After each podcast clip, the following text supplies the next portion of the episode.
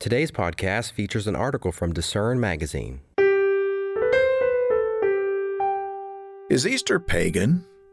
That's a controversial, maybe inflammatory question, and provokes some interesting responses.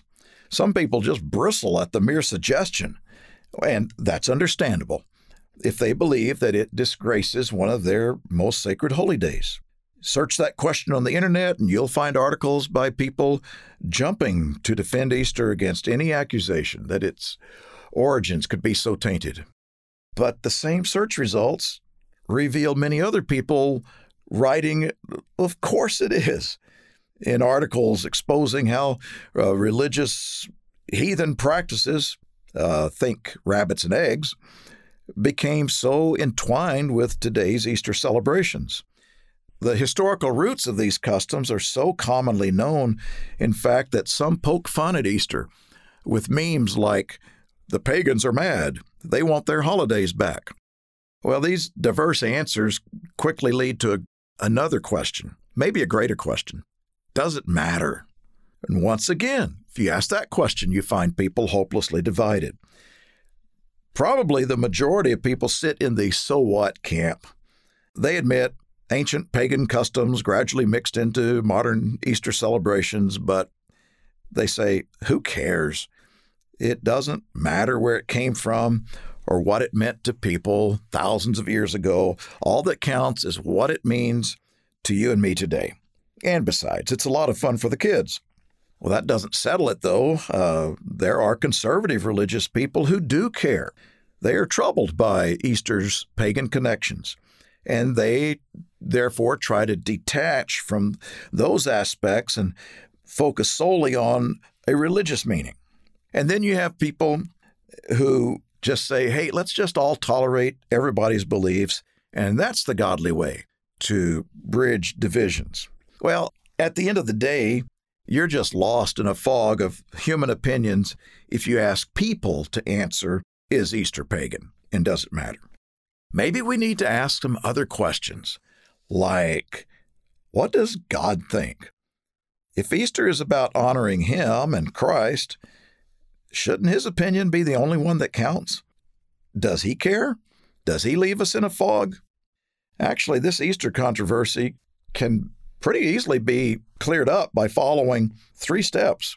Number one, look at the scripture and find out exactly what does God say. Number two, examine the facts and discover the historical record and see whether what happened in history aligns with what God says.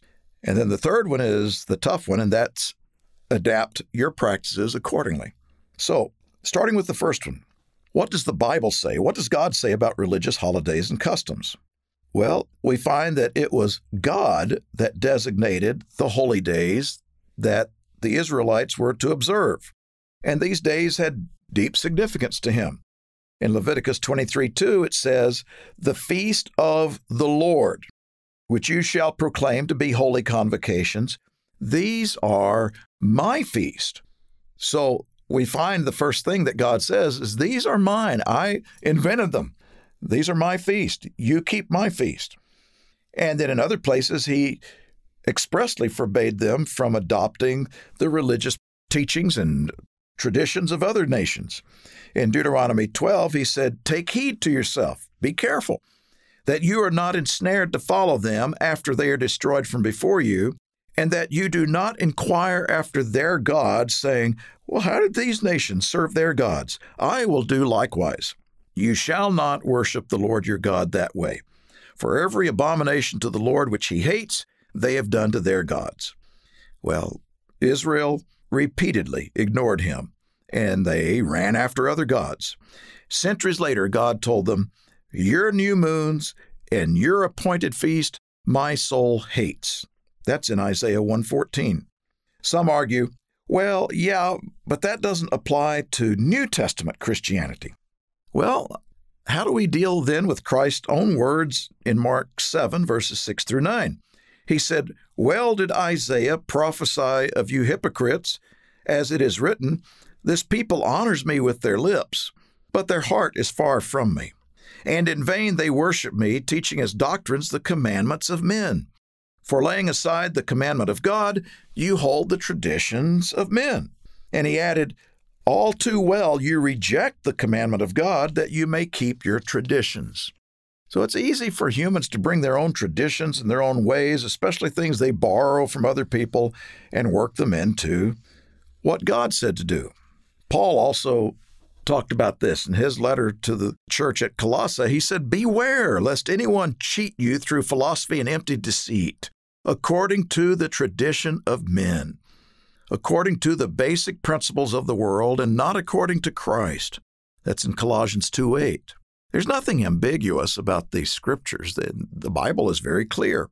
Okay, let's look at all the scriptures that indicate that it's now permissible for us to change the holy days that God established, or the scriptures showing it's acceptable to bring pagan practices into His church if it helps us to bring those people to Christ, or the ones where God says, it's okay, you can decide how you want to worship me or any that say or even hint that it doesn't matter. Here's the list. Number one, um, all we find from the scriptural evidence is a conspicuous absence of any words to that effect. It's just not there. Okay, now let's consider the second element, the historical facts. And there are six that I want to give you to think about. Fact one you can't find the word Easter in the Bible. Now, if you have an old King James Bible, you may say, well, there it is in Acts 12:4. That's the only place it's mentioned, and virtually all translations, including the New King James, use the term Passover instead. In fact, it baffles scholars why the King James translators wrote Easter into that verse when they correctly called it Passover in all of the other 28 occurrences that that Greek word Pascha is used in the New Testament. Why did they translate it Easter in this one place? And those 29 references range in time over decades, from Christ's death through the late writings of the Apostle Paul. It was always called Passover, which is further proof that the New Testament church observed the Passover, not Easter. So, where does the word Easter even come from? Most scholarly opinion is that it derives from the name of a pagan goddess, Esther, O E O S T R E. Fact two commemorating Good Friday as Jesus' crucifixion and celebrating Easter Sunday as his resurrection contradicts the only sign he gave that he would be the Messiah. Now, Jesus told the religious leaders of the day that he would provide only one proof of his messiahship. So, this would be rather important. And the sign he gave was very specific. He said in Matthew 12, 39 through 40, As Jonah was three days and three nights in the belly of the great fish, so will the Son of Man be three days and three nights in the heart of the earth. Now, what is three days and three nights? In John 11, 6 through 9, in a related situation, Jesus talked about a full 12 hour day. And so that implies that 12 hour nights as well. They're not partial days. You can't say that it's a partial day, it's a partial night. A day consists of daylight and nighttime, 24 hours. So, how could Jesus die on Friday afternoon and be resurrected before sunrise on Sunday? You know, John says Mary Magdalene went to the tomb and found it empty while it was still dark. Jesus did not arise at sunrise on Sunday morning. When she went, it was still dark and the tomb was empty. Well, do the math. It's not possible to fit three days and three nights between Friday afternoon and Sunday morning. You can't even fit parts of three days and three nights in that space. That means today's Easter Holy Week practices contradict the Messiah's own words. Now, when you understand, though, the holy days that were observed at that time, the ones that God ordained all the way back in the early Old Testament, if you understand those, it's easy to understand the three days and three nights timing. John 19:31 says the Jews were concerned that the bodies should not remain on the cross on the Sabbath, for that Sabbath was a high day. a high day was not the weekly Sabbath, it was an annual holy day. And the high day referred to was the first holy day of the Feast of Unleavened Bread, which that year fell on a Thursday. So Jesus died late Wednesday afternoon, not Friday, lay in the tomb for three full days and nights, and was resurrected just before sunset Saturday afternoon, not Sunday morning. And there you have three days and three nights.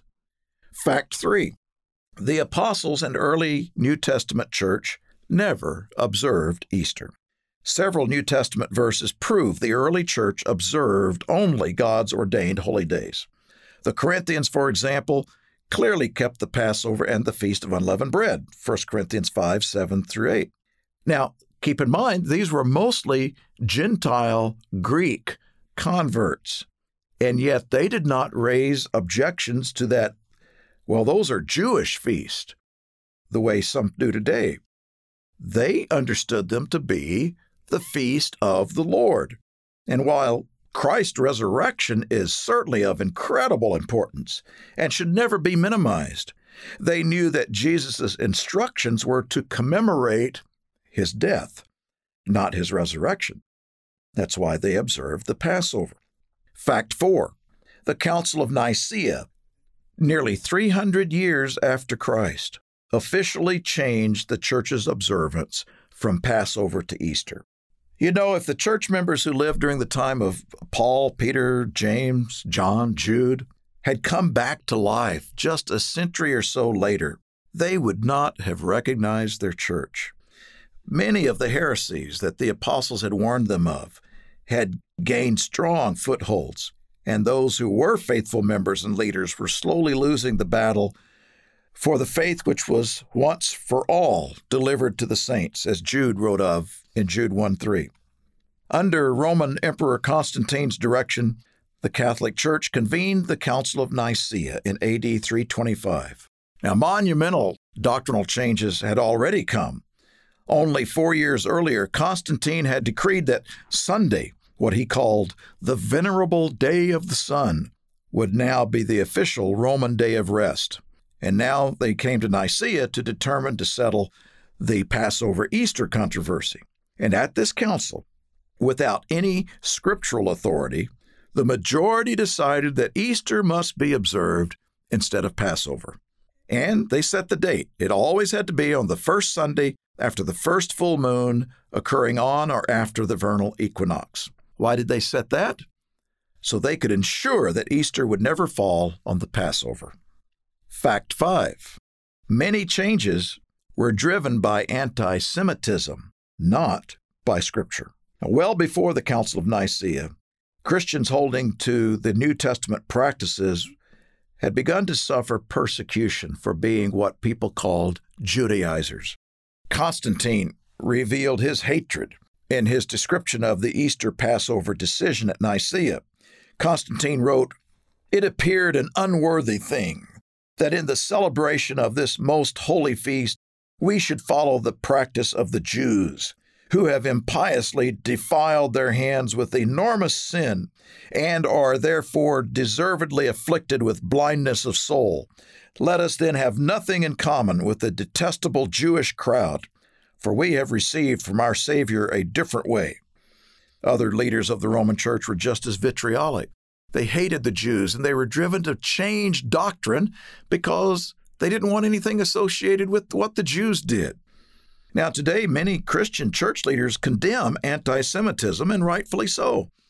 But they don't acknowledge that one of the main reasons for establishing Sunday and Easter observance was to separate the church from anything considered Jewish. But were these the Jews' Passover and festivals? or were they God's? They were separating themselves from what God said to do. A side note is that sadly, the Nicaea decision increased the persecution and the isolation of those who held faithfully to keeping the Passover and not Easter.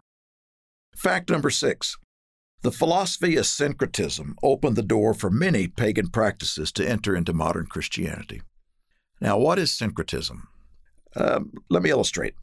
Some years ago, I visited one of Lima, Peru's most popular tourist sites, the Basilica and Convent of San Francisco.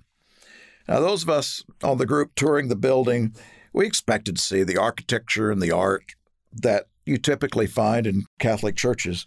Uh, we were unprepared for the catacombs that were underneath, and walking through the these dark, musty corridors among all of these neatly stacked bones skulls here, femurs there, geometric designs made out of bones in other places, the skeletal remains of an estimated 75,000 people. Well, that was a bit eerie. We finally exited and relieved just to be in the daylight, the bright light of day. And as we got out, the guide told us to direct our attention to a large emblem that stood on a tall metal spike above the massive doors of this convent. We were now being told to look at the sun, not the sun in the sky, but that emblem above the doors. Why is this significant? He asked. Well, he went on to explain. He said the church knew that the natives would be more easily converted if they could bring elements of their religious practices with them. And the sun was a great example. Since the natives worshiped sun gods, they would be happy to see their sun god sitting on top of the church. Well, that is a prime example of syncretism. Merriam Webster's dictionary says that's the combination of different forms of belief or practice. Well, that explains a whole lot about what we see in Christianity today, including the bunnies and the colorful eggs and even the name Easter. Things that have now become entwined and linked to an observance that is supposed to commemorate the death and resurrection of our Savior. Yeah, Easter does have a lot of paganism in it. Does God care? Well, the scriptures cited earlier answer that.